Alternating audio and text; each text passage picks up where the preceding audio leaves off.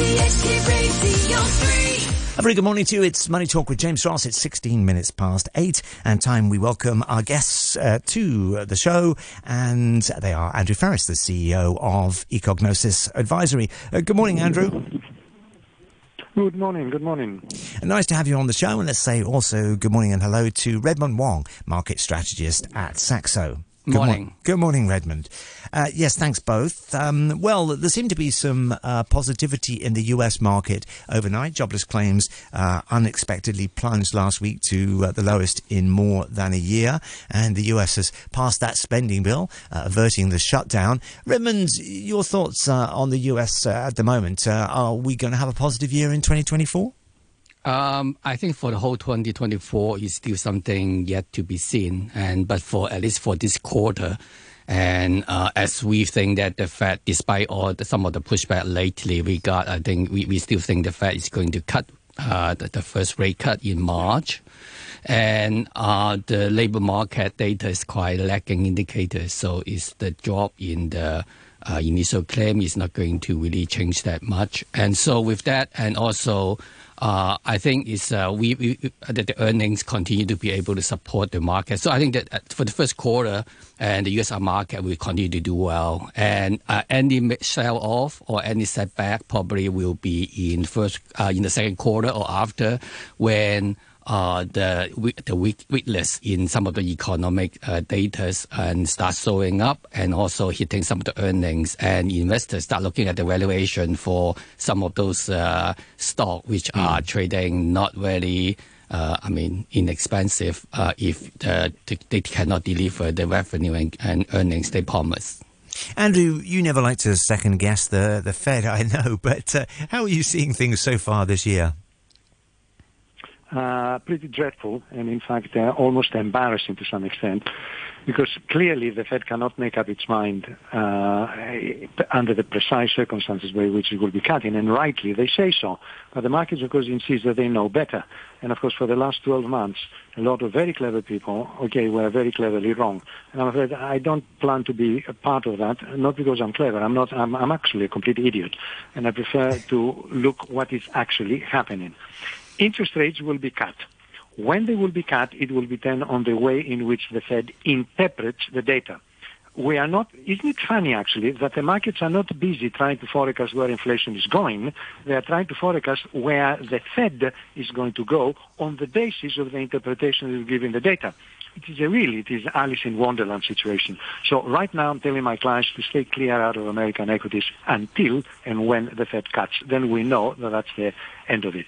I much prefer what's happening in Japan precisely because their, the central bank has played a very strange game in terms of uh, still trying to hit a target which is uh, uh, uh, a 2% inflation at the time that the actual inflation is higher than that.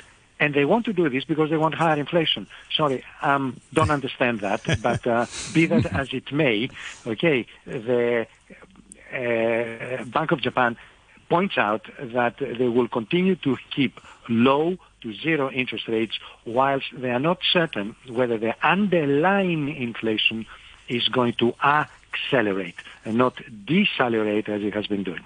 Yeah, I mean, That um, I'm willing to buy it. Okay. okay. Well, obviously, we're, we're we're not sure what um, the Bank of Japan is going to do uh, next week. Uh, there's been a lot of um, uh, puffing about that, and uh, it seemed like interest rates were going to go up. But uh, Redmond, are you following the uh, the Japanese case at the moment? Uh, yes, yeah, and uh, I we tend to think that I think is yeah, I mean the market probably got it right for next week, and BOJ probably will not do anything. I think now the market is expecting more on April. In April, I think yeah, that may or may not be the case, and uh, but actually we tend to think that. In this case, for BOJ, we think that they are actually more talk than they can actually do much in, uh, uh, you know, rate, lifting the interest rate to any meaningful level, and uh, especially given the huge uh, deficits uh, the Japanese government uh, and and also the I mean the, the outstanding bond that they have. I mean, any meaningful rise in interest rates going to have punch a big hole into their deficit and uh, like big uh, tax cut. We're hearing overnight um, that one or two uh, banks are saying that Japan is pretty overweight at the moment and maybe uh, almost near the top, and maybe it's uh, it's time to get out. Is that something you're hearing, Redmond? Uh, I mean, it's, uh, we have been seeing, of course, you can also see those is uh, uh, news headline, or, I mean, it's, uh, even mainland investors now buying all those Japanese uh, ETF and so on. I mean, Japanese market from last year when they were inexpensive now to these more like a car, uh, is, uh, average car valuation, but but there's no and there's not yet any really catalyst to for you know for for investor to really to sell the market right now. I mean, it's it's more average valuation, but you still have some good news on the corporate uh, improvement on uh, corporate governance, and you still have I mean at least the dollar dollar yen is, is at a little bit higher level. Think the recent increases, uh, recent rise in share price in Japan and driven by most of those uh, actually benefit from uh, lower yen and also uh, and also some of the valuation, uh, you know, low PB uh, stock that tend Right. to benefit from the corporate uh, governance improvement. Andrew, are you following the, the yen at the moment? What, what are your feelings there? How does that uh, boost or not boost uh, Japan's uh, outlook? It really it, it, it continues fly on uh, whether the markets are disappointed or happier about the prospects of higher American interest rates. And if I was to follow anything that depends on uh, the interpretation both of what the Fed is going to think and where the interest rates are going to go on the basis of uh, monthly on monthly uh, basis, I, I, I tend to shy away because it is not it's not particularly intelligent. For example, I prefer to look much more on the Aussie because then I will keep an eye on um, what's happening in China, what is happening on commodities. Okay, and uh, what's happening also on the Reserve Bank of Australia, which is re- related to some extent on what's going to happen to the American interest rates, but there are also other practical and uh, mater- material reasons to be looking at. Uh, let's uh, talk a little bit about China. Obviously, we uh, had that uh, GDP announcement earlier on uh, in the week. Uh, it was a little disappointing as markets reacted not so well to that. Hong Kong was 4% down, mainland exchanges down about 2% uh, a couple of days ago. Um, how do you feel, Raymond, about the GDP announcement in China? What, what does that tell us about what's going to happen on the mainland?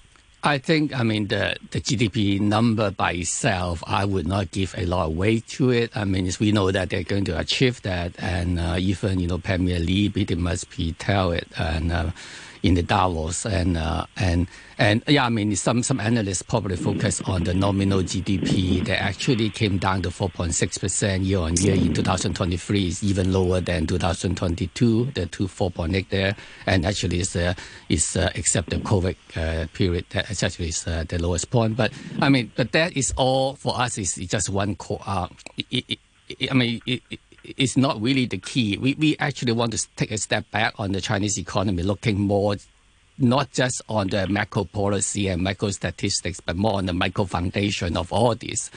I mean, the business confidence has not returned and business investment has been low from the private sector. And that is something, I mean, the, the miracle in the Chinese uh, economy, you know, over the last few decades, not so much on fiscal policy or monetary policy, but it's on the, the, the, those you know, microeconomic level kind of, uh, you know, giving the incentive for people to, you know, to innovate, to work, to, to produce.